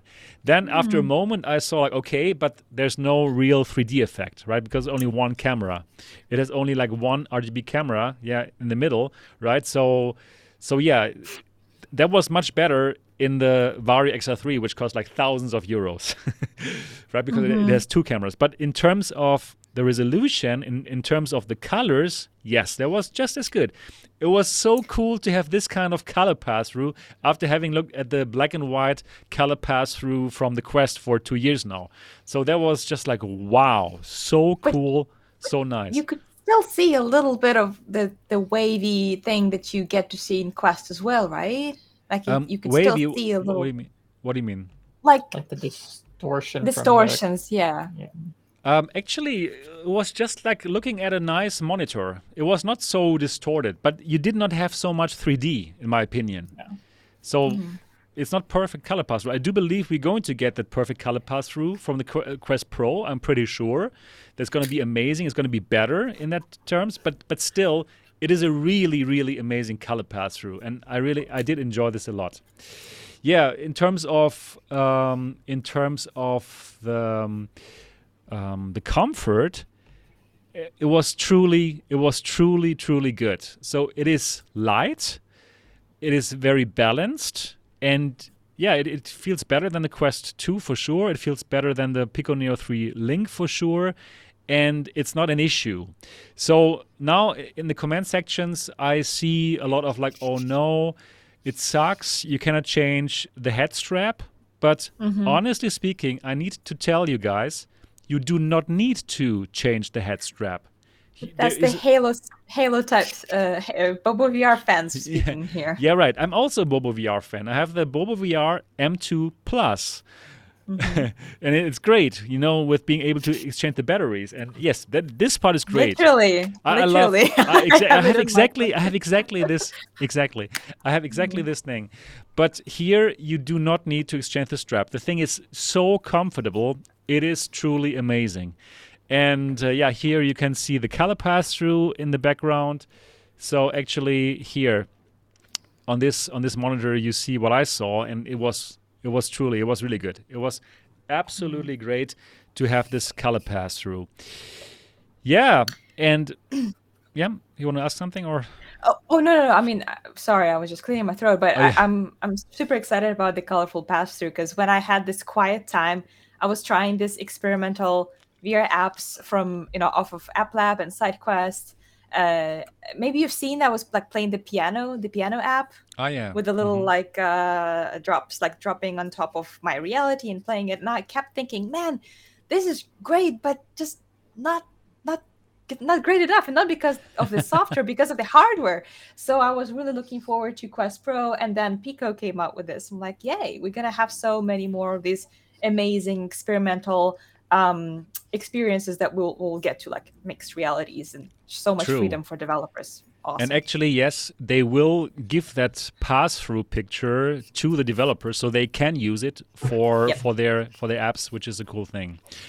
Yeah, and then um, I was first disappointed about not seeing any kind of IPD adjustment. Yeah, it's like, hey, what's going on here, right? There's no IPD adjustment. I thought to myself, and I thought like, oh, what a fail. But then they told me, okay, go to the settings and set up the, the software IPD, and then okay, motorized IPD, yes. And I was really yeah excited about it. Because I had not seen something like this in such a cheap headset. And I thought I thought like, wow, okay, that is really cool that you put it there. And yeah, the Pro version will have auto IPD adjustment, of course, because it has eye tracking. But for this, you go to the settings menu, and yeah, you set up your IPD in that settings menu, and then it will just go there. Cool. What are your thoughts about that? I have a lot of thoughts I want to. Yeah, okay. tell about. tell tell us tell us about People your in thoughts. The chat are going let's go. Let's go through all the specs and talk about why this headset's pretty good uh, for the cost. Let's start yeah. with displays. You're so right. um, I see people in chat talking about, oh, it's running the same XR2. They're bumping up the the resolution. It's not even gonna matter or whatever um, because of the processing power. But there's a few things I want to mention. Uh, first of all a lot of headsets have been using Fresnel have been using very large diagonal displays with their lenses because you need that with the Fresnel. With Pancake, the displays can be smaller, and when they note when they note that 1200 ppi, that means the actual pixels per inch are going to be there's there's going to be more there's going to be less screen door effect um, depending on the pixel fill rate, but for LCDs that's not a problem. So even if you cannot run at the higher resolution, because the pixel fill rate will or the the, the pixels per inch are probably going to be better, it's going to be noticeable in terms of that mm-hmm. value, um, even if it cannot run at the full resolution. Next thing, color pass through. So it's really funny. We're kind of going uh, forward and also going back back a little bit. So the pass through, the way the pass through works for Pico 4 is very similar to this headset uh, well, this is not the full headset, but this is the HTC Vive. You might remember it had a color yeah. uh, camera on the front. No one ever used it because it, it just, you know, it was, it was garbage me- megapixels. But it seems like Pico 4 is using the same exact thing. The Quest Pro is doing something completely different with their pass through. They have one RGB color camera, but what they're doing with two large um, well, I, I say they're pretty okay resolution. Uh, they have two cameras pointing at your environment with a depth projector, and uh, they are giving you that stereoscopic view. And they're right. also overlaying the color on top of those two views to give you a full stereo experience, while also being able to get some depth data from that depth projector. I love that. So like, past... like image wow. processing at its best, right? Wow. They know their stuff. I love it. Yeah. Yes. Amazing it's gonna be the only thing that w- will be weird with Quest Pro is because they're overlaying color. You might see some weird coloration on the edges, but mm-hmm. I think when people compare uh, the the pass through on Pico Four, they're gonna be reminded of the the Vive more than the actual. Uh, so, something like the, the mixed reality is gonna be a lot more um, notable for that, and you'll be able to like do stuff. Uh, there was one more thing you guys talked about. What was what was after the pass through? Um, IPD adjustment the, oh, yeah. the motorized, motorized IPD, IPD adjustment, adjustment, or you know what? I'm done. I conclude. That's all I wanted to say. We're good. cool feature, whatever. Sure. Yeah, yeah, um, yeah. Really, really good features and uh, nice high resolution displays. And uh, yeah, for the controllers, also, uh, I like, I like, I like the controllers. So they look much better than the controllers of the Pico Neo 3 Link. The, the, the I didn't really enjoy the build quality and the material it felt a bit cheap for the pico neo 3 link. It was still okay. Um, like using it the tracking was just fine just like quest 2 but now the controllers here yeah they are they look much better. They look really nice uh, just the same quality as the quest 2 controllers and they have the the ring position is totally different now. Like now you would put your hands into this ring and what it helps you to do is like when the controllers are very close to each other, they will not bump into each other. Those rings, like for for, for when you like uh, I don't know, like uh, the bow and arrow things, or if you mm-hmm. want to reload your your gun or whatever, you will not touch these rings will not touch each other. So I think that, this is well done. That's interesting. But yeah. I guess it would also depend on the type of game you're playing. The occlusion might still occur if you're playing like I don't know. I mean, yeah, I don't course. know if you need to like move your hands, but it does seem like that ring is pretty far away from your hand. So, yeah, I guess you don't li- really get into play with this position. But I don't know what kind of uh, games you got to try, but um... I played Ragnarock to to try the tracking, and I played. Mm. Um, I forgot the name. You haven't tried anything with like where you had to shoot like a, a gun uh, like that. No, no, I didn't have to do hmm. that. Um, yeah, but I, I, still tried it out like occlusion, right? I, I, still tried And yep. yeah, no problem at all. It just felt just as good as Quest 2. But already with the Pico 3, they had already solved that issue. So mm. inside out tracking is not a problem anymore. It's truly solved now. And even HTC okay. solved it with, with the Focus 3. So yeah, this thing is solved and I, I did enjoy these controllers. Yep. So um, overall, I really did have a great experience with the headset. It was too short, of course, and uh, I could tell that everything looked great. Um, I didn't really see uh, much more FOV, but that's also because of the games. They were very dark. I need to play more. Other people who played other games, they say they did see more FOV and that pancake lenses gave them a clearer view of the peripheral areas, which simply made them feel like they have more FOV. So we do have to, yeah, have more time with the device to tr- to truly find out um, how much FOV do we get. But overall, in my opinion, this is a very solid upgrade to the Quest 2 in terms of hardware, in terms of the um, comfort, in terms of the panels, in terms of yeah a, lo- a, lot of things. So this it simply feels like next gen hardware, also with this color pass through for a price that is cheaper than the Quest 2. So yes, Pico has dropped the mic at least in the areas where they're going to sell it. And I can tell you, here in Germany, it is going to destroy Meta because they're not here right? First of all, this yeah. we we can obviously buy it because Europe is like one market, so I just buy it from Amazon France. But not everyone wants to go to this French-speaking website, right? So it is still a hurdle to get the Quest 2 in Germany, for example, and they are going to sell it on Amazon Germany and in our retail stores, right? Like we also have our German Target and so on. So the hurdle to just get it for a cheap price is non-existent. So this Germany is going to become Pico country, I can tell you. And the thing is, we don't hear from Meta here. So now they don't have anymore the forced Facebook login, which I think is amazing. I'm really happy about about it that they watched enough MRTV to come to the conclusion we should drop this. But um, no signs of them coming back to the German market. So I'm, I'm pretty sure Germany is going to be yeah, dominated by Pico because they're throwing everything at this right now. Yeah, so very, very interesting times. It was there such a losing. Oh, go ahead. You go ahead. No, no, uh, no, no, no, you go. You go. Um, yeah, yeah. So I, I do want to say, just because people are bringing up in chat, uh, there, there is definitely a lot of things that'll differentiate Quest Pro from this product. Even though, yes. on paper, of all the leaks and everything, there's they they seem very similar on paper, but I think the experience is still going to be very different, even when you compare the, the Pro version of the Pico 4. Like they're doing things pretty Agreed. different. Um, one thing I heard a lot of people mention, and this is this is not this is not discouraging people from buying a Pico 4. I still think it's going to be a great product for the price, hardware wise.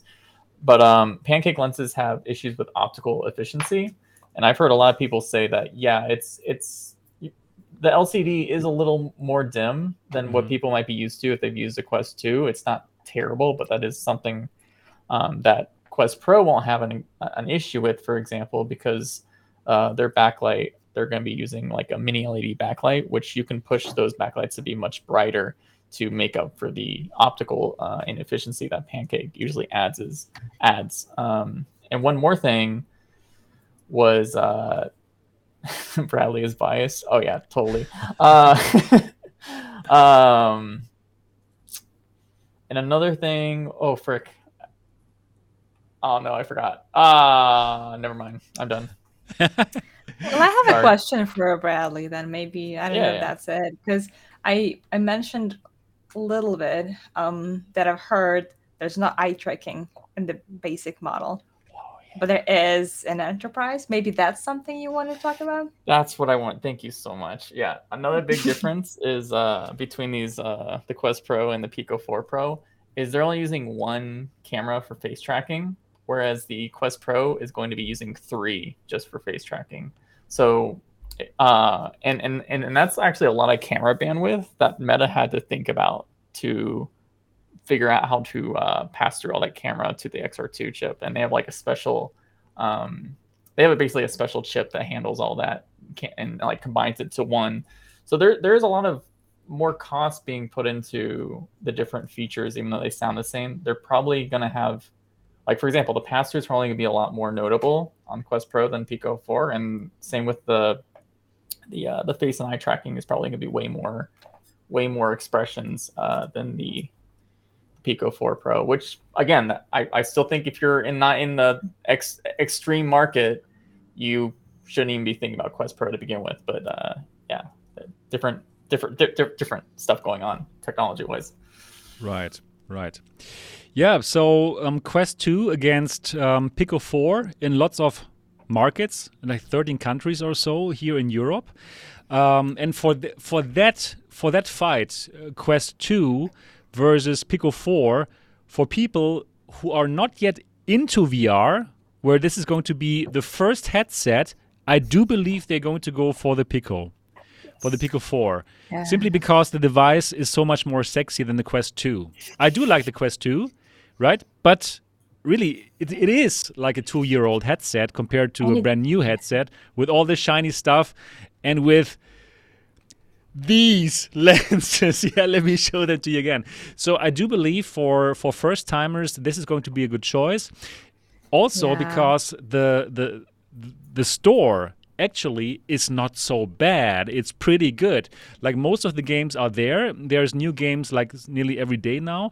And for developers, it is a no brainer to bring their Quest 2 games to the Pico store. It is not so complicated. It is basically the same um, platform. Right, they, they don't have to make so many changes for their games, and they can get to the European market on top of what they sell on Quest already. But more importantly, they can sell to the Chinese market, which they cannot with the Quest 2. So it is a total no brainer for developers. Do you want money? Yes or no? Choose. So are you kidding me? Of course. So it's going to have the same games like Quest 2. The only difference, of course, are going to be the exclusives. No Beat Saber, for example, or no of the other, um, yeah, games that are exclusive to Quest 2 like GTA, which is coming soon. and uh, yeah, so basically, yeah, it's it's okay to to get into Pico because you do get all the major games anyways, right? And you do get this next generation VR headset with that huge lenses. Let me show them again to you. Like to. and it's so interesting that they're including these official, you know, many of the successful official titles, but they're also including some titles that are App Lab, and they will be on the main store with yeah. Pico. So they are kind of uh, building those relationships with the devs that are struggling to get on the official store, but their games are really good. Um, and yeah, uh, um, just uh, Quest 2 has really dropped the ball with that price increase, man. Like it was such a gift for Pico 4. Like we can't believe they just did that. They just handed us this awesome marketing tool that dropped our our prices lower than a Quest, which makes it like a no-brainer to get it to get it now. So exactly. So uh. yeah, it's they are under lots of pressure. Uh, meta. I truly believe it's not like uh, like before, where they just dominated everything. They just did whatever they wanted to because they could, and now it's biting them into the arse. And now another company is, is playing them at their own game with selling this super subsidized hardware, which is sexy, which is beautiful, has lots of games, and yeah, is basically yeah giving them a run for their money. And that is, well, pretty exciting since, anyways, now they cannot just do anything. Probably this is even going to decrease the price of the Quest Pro because now they see, hey, this device is great and it just costs 429 We cannot price this at $1,500 our Quest Pro who knows? I don't know right? But I, I, just believe there has been there must have been some board meetings over at facebook over at meta talking about these kind of things. And that is just truly good for this industry. That is truly good for vr to have something like this. But still let's talk about why is this not coming to North America? I was truly sad about this. I'm, I'm truly sad. Like, I feel for you guys. so, what are your thoughts about why is this not coming to um, the US? Tatiana, you have already mentioned your thoughts yes, right about jumped it. ahead a little bit exactly. just because I feel strongly about it. Like, I feel like I understand, but I'm not happy about it. Okay. That's all I'm going to say. Got it. So, you think they first yeah, they want to uh, even get more momentum in the other countries where Quest is not so dominating, probably. And then with full power, they will come to the States um, then yeah. later. That's your, yeah, that's your I, thinking. I know they completely, like, I, I know that they have it in immediate, not immediate plans, but they have it in plans to conquer the US. Um, the fact that they are not in a rush to do it now and they're kind of being quiet about it just means that they're focusing on this these other locations for for a good reason, I guess. I mean, you can't you can't just go on against Quest without that sort of preparation. I think they're being smart about it. I only I wish that they would at least kind of, you know, have this offering for content creators to to add to you know the reviewer base. I don't have to promote it to north america. I can i can talk about it to the world. I don't know why i can't get it. Uh, it would be great if i could but i i'll just have i can, i think i can hook you up. I might need to travel to get it right yeah yeah, yeah. but that's essentially that's, yeah that's essentially what okay. i think about it Bradley, what are your thoughts? Why Pico is not like targeting the US or the North American market right now? Um, yeah, I, I think I think uh, I think North America is actually one of the hardest markets to always jump into with the device, mass market device. Um, they've been hiring a ton of people though in North America. So I, again, I agree with Tatiana that it's a matter of when, not if. Um, I, I, I don't I don't really I'm not really believing that um people are, are curious if it's not here because of the politic reason, but and, and that might be true because I know I know I know Zuckerberg has lobbied against TikTok being here, for example, um, and that that is a, a whole process in itself. But uh, I, I do think they are working to that goal. Um, I don't think that they're just they're, they're worried they're going to get banned because if that's true, then why is TikTok still allowed in USA? Why are they hiring so many people, Pico people in USA? It's just, yeah, it's just, uh, there's also a ramp up in terms of production as well that needs to happen with this device. They, they are selling in a lot of countries day one, which is impressive, but there's still, there's still a process of ramping up uh, the supply chain to make sure it can support the US market, which is just as big as the EU market, for example. All right. So you also think they will come to the US? Yeah, I think they will eventually. Yeah. Okay. Yeah, cool. Yeah, let me tell you about my thoughts about it. so so I truly believe it is because the US market is too risky right now for a Chinese hardware company. And let me tell you why I think so. So, as you know, the the last U.S. government they kind of banned some Chinese companies from competing in the US. So it's called the entity list. So um, Trump has put some Chinese hardware companies on that list that he believed are um, dangerous to to the US. And one of these companies is Huawei. You know the the the company that manufactures um, phones and that truly is very closely connected to the Chinese um, Communist Party. And I truly don't want to get into politics here, not at all. but this is just a fact, right? So he put them onto that list and some other companies too. And these companies are basically banned. They cannot, they are not allowed, or uh, American companies are not allowed to do business with these companies. So that's why Huawei is not allowed to work together with Google to put the Google Play Store onto this headset, onto this headset, right? Onto their phones, which basically destroys their business. It is tough. They the company nearly went down and they're still having a hard time to sell phones. They still sell phones here in in Europe, but nobody wants them because you cannot play your apps, right? So it is huge. It is like a huge thing for, for example, Huawei that they were banned, obviously. Even though it was just America, but it, it made a difference for, from them for them worldwide. Then ByteDance, the company that owns TikTok and then owns Pico, was also a target from the last government. And they and also Trump, he signed an executive order to ban TikTok. And they were not banned because, well, TikTok agreed to um, have their service now in the US completely. And then the current government, they got rid of this executive order, right?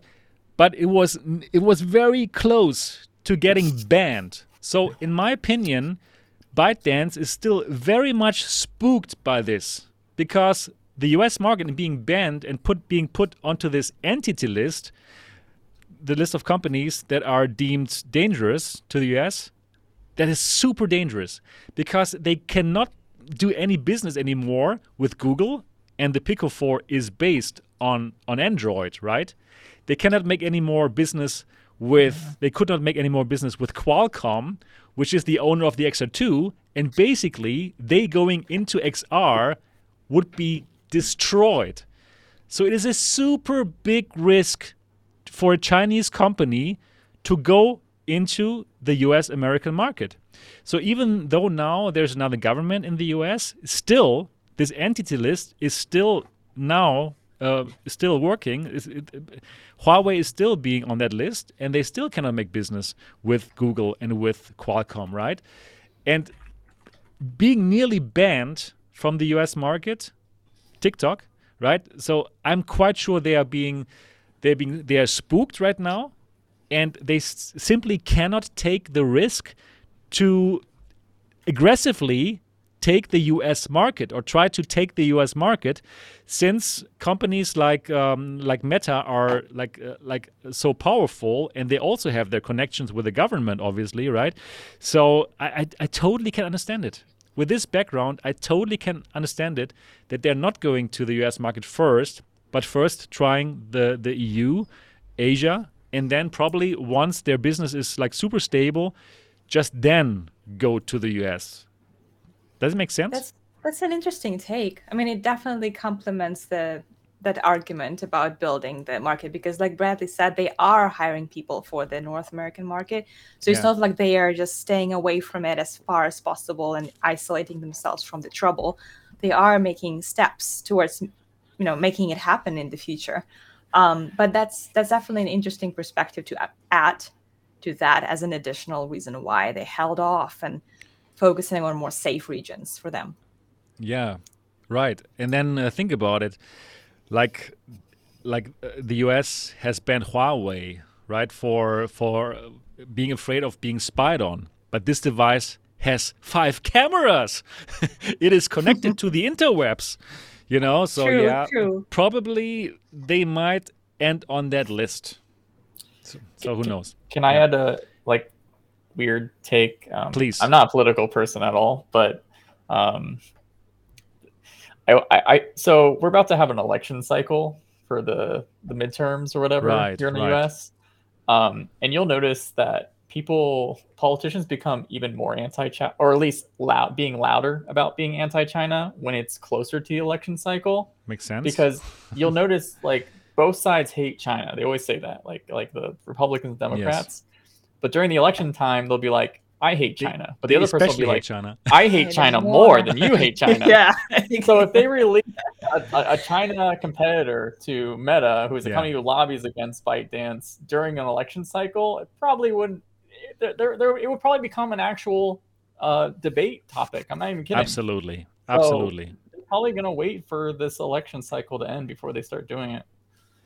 Yeah, I, I also I, I truly think so and then they being so aggressive and like undercutting Meta, right, the, the American company. Yeah, I truly believe they might end up on this entity list, on that uh, Trump's entity list. So yeah, I, I, I really understand Pico not going to the to the US now, even though it is sad, but the risk will be too high. Not being able to use XR2 worldwide, they are gone. So no, that risk is too high. I understand them. It's sad, but yeah, that's how it is right now. Hmm. Yes, so there was that topic. yeah. It will still work in the US, right? If I bring it here. yeah, I think so. It should I work. I hope so. Yeah, it should. I'm very I, believe, tempted. I'm tempted. I, I believe it should work. It should work there. Yeah, so it, it, it's sad, of course, to to find out about these kind of things. But well, uh, Meta is also not in China, right? So, yep, that's how it is like. Wow, Europe is amazing. We got everything. it's it's good. yeah, right. Okay, in, so in the middle, in the middle of all the conferences too. Oh yeah, it's pretty like. cool. Yep. So that is Pico Four. That was a very exciting topic, and yeah, we will hear lots of exciting news from them. Obviously, I will cover it, but of course, I will cover Quest Pro 2. And now, that is our last topic for today Quest Pro. So it is going to be unveiled at Connect on 11th of October.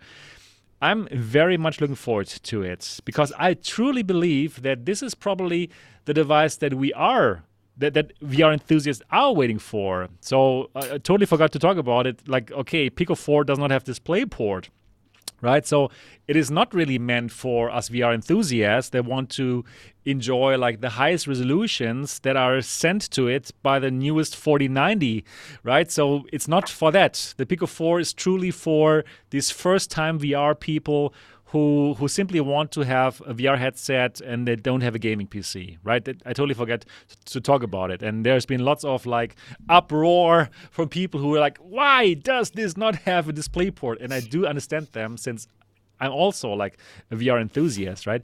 But for the Quest Pro, I truly believe that this could be the VR headset that us VR enthusiasts want because it ha- will it will have those um, controllers which have force feedback according to Bradley's leaks, and it will have the perfect um, 3D color pass through, and you will even be able to do the, those cool.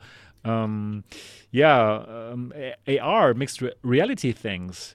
So I'm excited mm. about the device, but I don't know yet are they going to market this to players, to gamers, like the VR enthusiasts, the prosumers?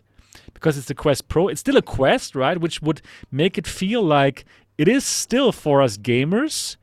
Or is it really this high priced device that they are selling to um, to businesses to do the mixed reality stuff and the occasional prosumer who doesn't care about the high price. So, Tatiana, what are your thoughts about that?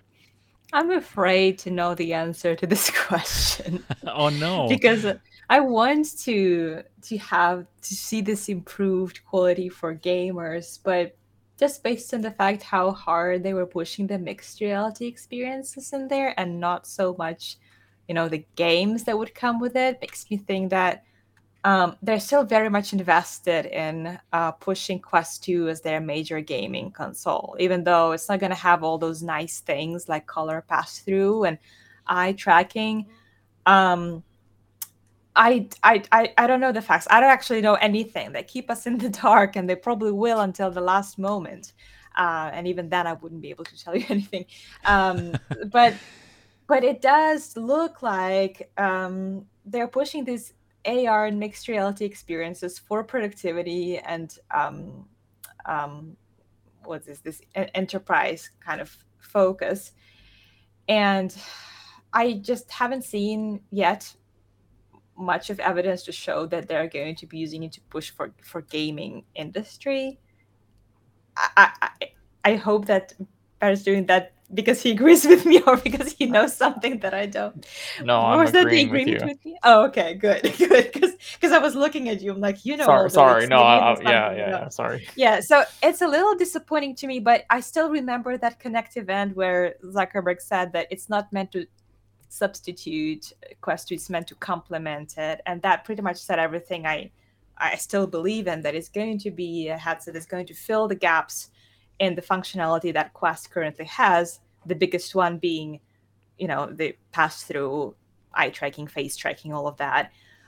But the fact that they did this ridiculous price increase shows how much faith they have and how many plans they have for Quest 2 still. Um, to kind of boldly just show, oh, we decide that it's worth so much more now than it did two years ago.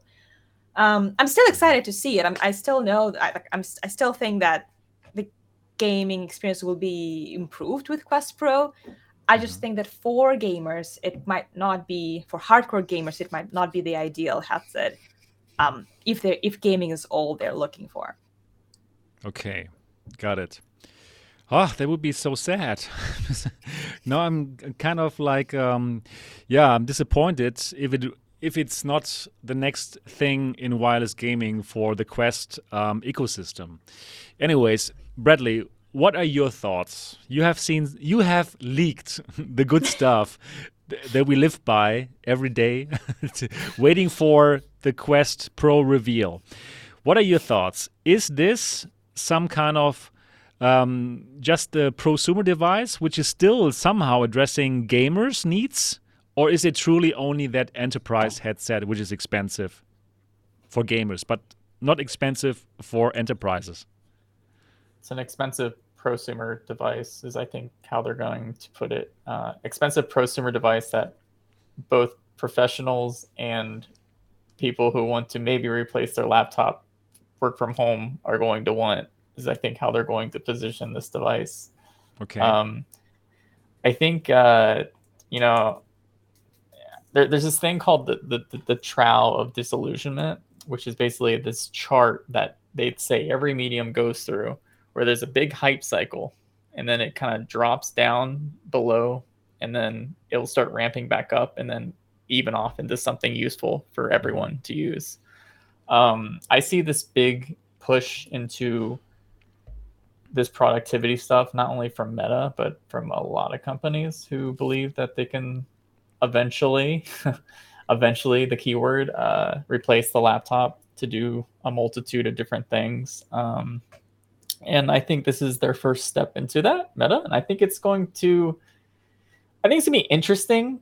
Uh, I think it's gonna confuse the heck out of people who've been watching VR for in, maybe six years. I think not um, confuse. I think disappoint truly like yeah. super disappoint if it's really like this if they're really like pitching it more for that enterprise stuff and yeah but it costs thousand two hundred dollars mm, yeah. I believe they're and, going to be disappointed. We. Yeah and and you know people are so so i was talking to the supply chain uh, the same people who have leaked many great things to me like pico 4 and stuff and uh, the bill of materials for the entire kit is almost eight hundred dollars, uh, which we compared to the Pico Four, that's around two hundred and sixty dollars to for the full kit. So it is an expensive to build device. Like they're not, but they also want to take profits. They want to start making profits, and I think, as you said uh, before the stream, you you think the price if if if they do actually sell it at fifteen hundred dollars um, that might set the stage for future generations, which might be even more pr- impressive as the supply chain starts getting yeah. way more um, customized for this market, especially as Apple drops in. But yeah, I, I, really don't think they're going to talk about games at all with this device at all. I think if they talk about Ouch. games that connect, yeah, yeah no, yeah. yeah. I, I, I think if they talk about games that connect, they're gonna bring out the Quest 2 marketing strategy all over again. They're gonna talk about the Quest 2 games coming for Quest 2. They're not going to say games coming for Quest Pro at wow. all. That so. is going to be super disappointing because now with having seen that that Pico 4, the Quest 2 starts to look so old. Honestly speaking, it's still it's still great and I still enjoy it, but it's just like okay, that's not what you're competing with right now. You're competing with the Pico 4, at least in Europe, right? So, yeah. And even though in the US you don't have it, you still know it's out there. So yeah, but, yeah, that would be sad. So, but, but you still believe that the Quest library will work on this Quest Pro. Like it's not they're not they're not taking away from it by right. by announcing new games. So I, don't know. I don't think they will be saying the games for Quest 2. They're just going to be saying for maybe Quest ecosystem, something like that. Yeah, that makes sense. Yeah. That makes sense. So do you believe that $1,500 price point that you thought like a couple of weeks ago is still valid? So just to give you, so when I wrote that price tag on my blog in July, that was uh not me speculating. That was someone who leaked me all those CAD images, said that that oh. was what Meta was planning internally okay. to launch as the price. Okay. So I'm gonna believe them. Um, they haven't updated me since then, but they could change. But that that specific source, I'm gonna believe that that's the price they're targeting. You know.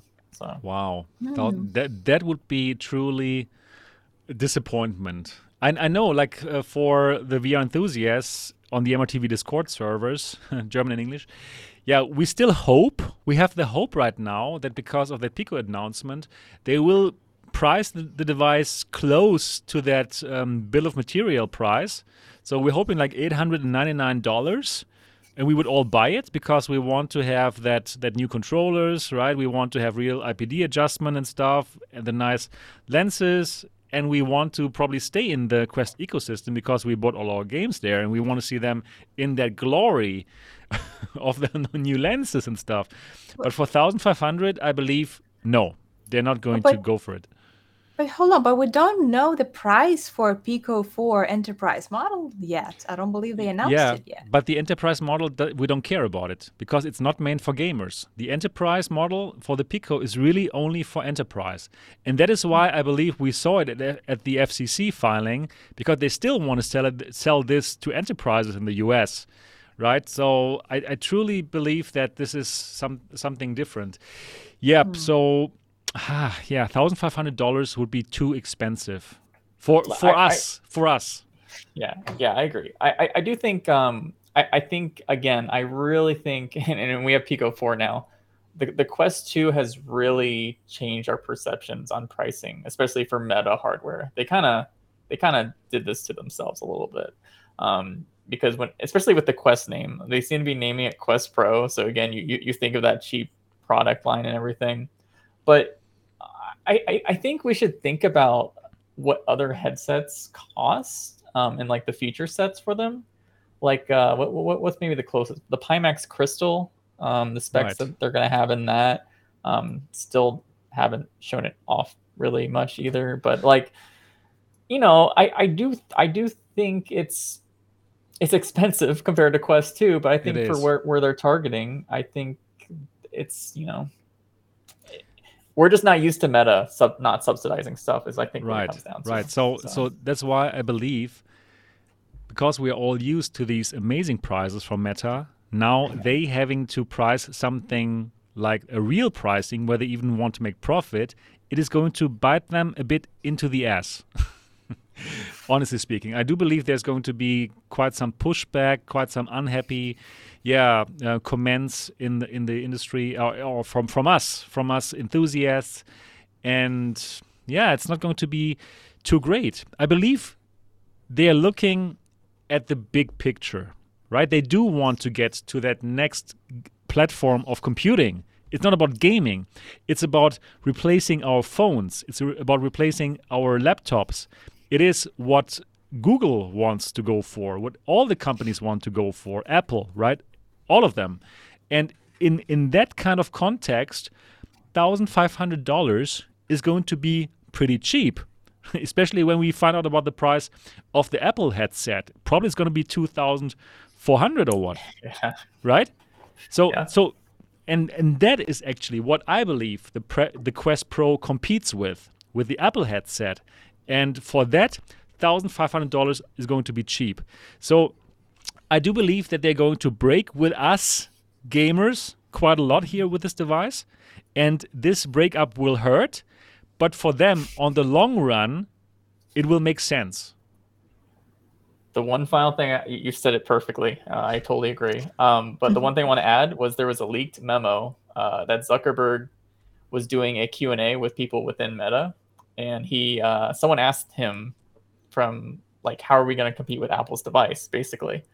Um, and Zuckerberg said that yes, the Apple headset is going to have more features than Quest Pro, but they're going to undercut the Apple headset with price alone. And we're talking about a fifteen hundred dollar headset, so that should tell you like yeah. that thing's going to be expensive. If He's that talking about thing... this is going to undercut price wise with whatever Apple's doing. So exactly, yeah, exactly.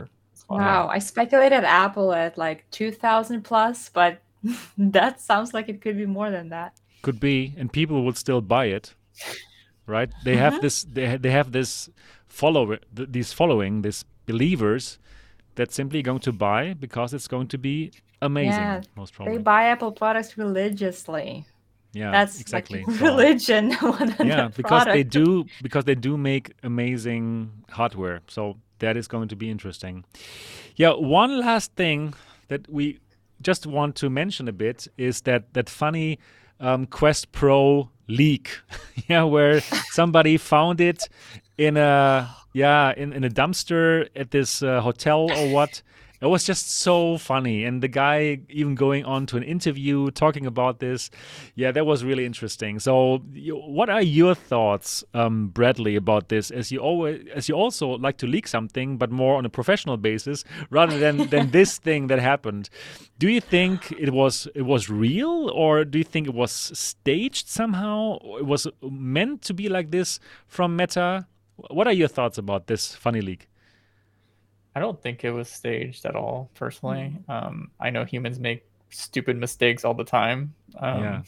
I, I, I, yeah. Well, um, I, I just want to say it made me happy because uh, it it really showed off the design in the front and like a lot of things have been leaked. It actually it made some. I was watching a lot of podcasts after that happened, right? And everyone was like, oh my god, Brad was right about everything. I'm terrified. that means the the fifteen hundred dollar price tag might also be real, mm-hmm. right? So like it, it was a fun time for me because it's just like it's finally out there. Um, people get to see it, get to see the comparisons I've made with or like the, the files I've shown off. So right, I, I don't have much to say about it. It was just like you know, it's just like it, it I, I have seen the Christmas presents before they were opened, and that was just the opening of the Christmas presents where I had to pretend to act surprised. You know. Uh, so.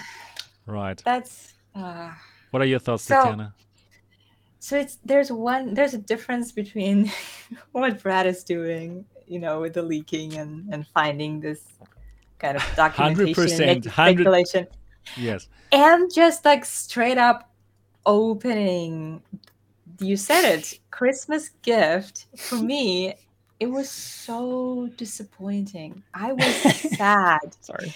And i haven't yeah. even mm, covered it on much. Honestly i i just I, I didn't i didn't i felt so weirded out about it because the first you know review i saw of uh, the, the first hands-on of playstation vr 2 it was magical. It was well yeah, made totally you know it was a great quality uh, I I gained all the information, and just seeing that that potato quality video of the headset that we've been waiting for, you know, almost two years, was like extremely underwhelming and disappointing, and I felt like I don't know, I, I I felt bad about them, honestly. I did. I didn't want to draw more attention towards it because I knew that it's already coming so soon and we didn't learn much from it. Like, we literally didn't learn anything other than, oh, look at it. Like, he should, he couldn't, you know, check out inside, but it already kind of ruined this initial impression that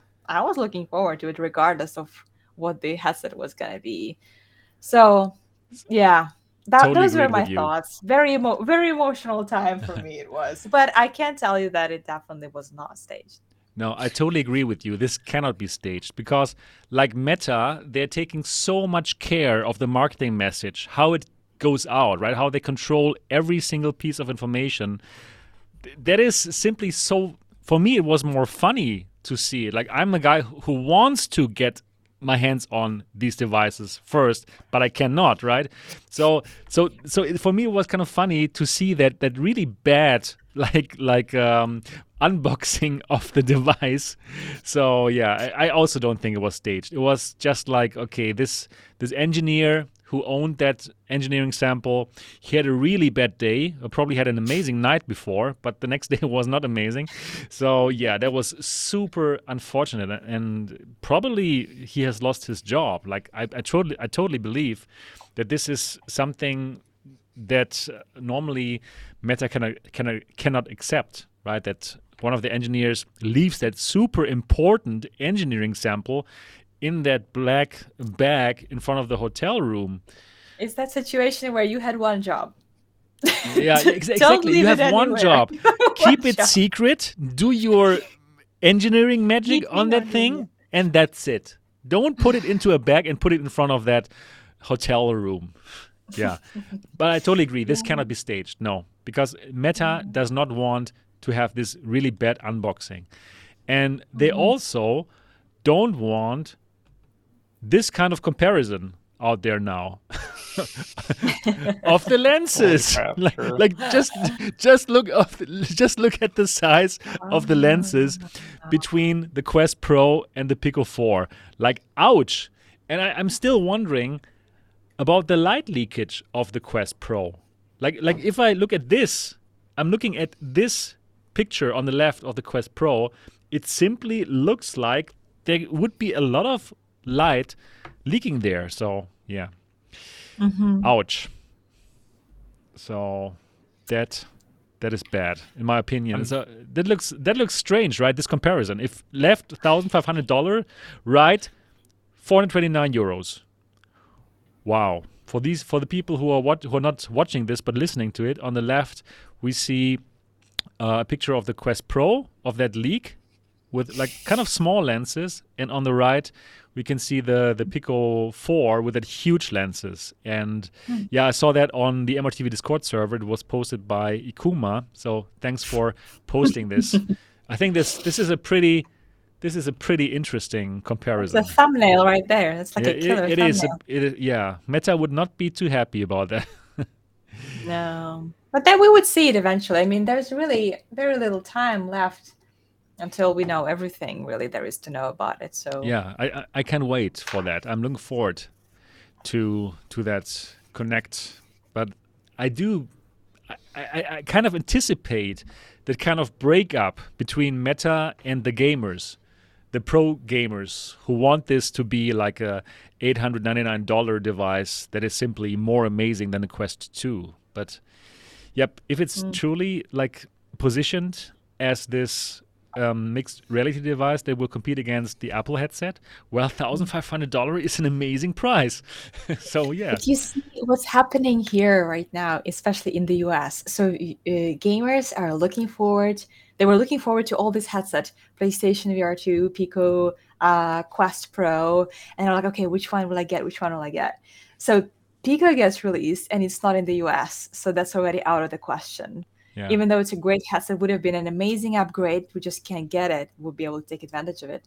Then Quest Pro will be released, and most likely it could be a disappointment for gamers gamers too if it's really not really fo- focusing on pro gamers. So the only thing that's left is PlayStation VR 2. Oh so that's yeah. So everyone will get it. Users like specifically from the US because of these Pico's limitation. It's a Christmas gift for play for for Sony. It's it's it gonna be when they get released. I can't right. wait. It's going to be adding it, added content for my channel for sure. Oh, I, li- I, like it. I'm, I'm, going to watch your video where you're going to have this kind of, yeah, su- summing up all that stuff. That's going to be exciting. Um. But unfortunately, for Christmas, they can't get it right. So, so what are people in the states going to put under the Christmas tree? Bradley. It, or they're going to market Quest 2 all over again hard. Really? Yes. Oh wow. I wow, it's going to be a tough call, yeah, I think. Disappointing, right? So really nothing nothing new then for us people in the US. Nothing to Oh, yeah. You know what? I was I was really honestly thinking about a business where I send Pico 4s to people in the US. Like adding some some of course some kind of handling fee but then sending it over. Yeah so do let me know in the comment section if you believe that is a viable business and how much you would pay for this kind of service. Let's see how it goes. Yep. Okay. With that i believe that the first episode of season three is finished. And that was an amazing episode. I'm so glad to be back here with you guys at the Next Dimension podcast. I do hope that you enjoyed it. If yes, give it a thumbs up right now. Right now, 360 people watching this. This is amazing. And um, yeah, do leave a comment also for the algorithm, right? Because these long videos, they do very bad algorithm wise. So do that. And also give it a five star review on iTunes. Get your iPhone and iPad out, find the the podcast app which is pre-installed, find this find this uh, podcast and give it a five star review. Oh, lots of things they have to do. so, so do it all. Do it all. Yeah, that would be amazing. And um, yeah, that's everything that we got here. So thanks a lot for Tatiana and thanks a lot for Bradley to come on the show, of course. And yeah, have this amazing show. Thanks for your time. Thank you. And for all of you out there, see you next time. Until then, bye-bye. Bye.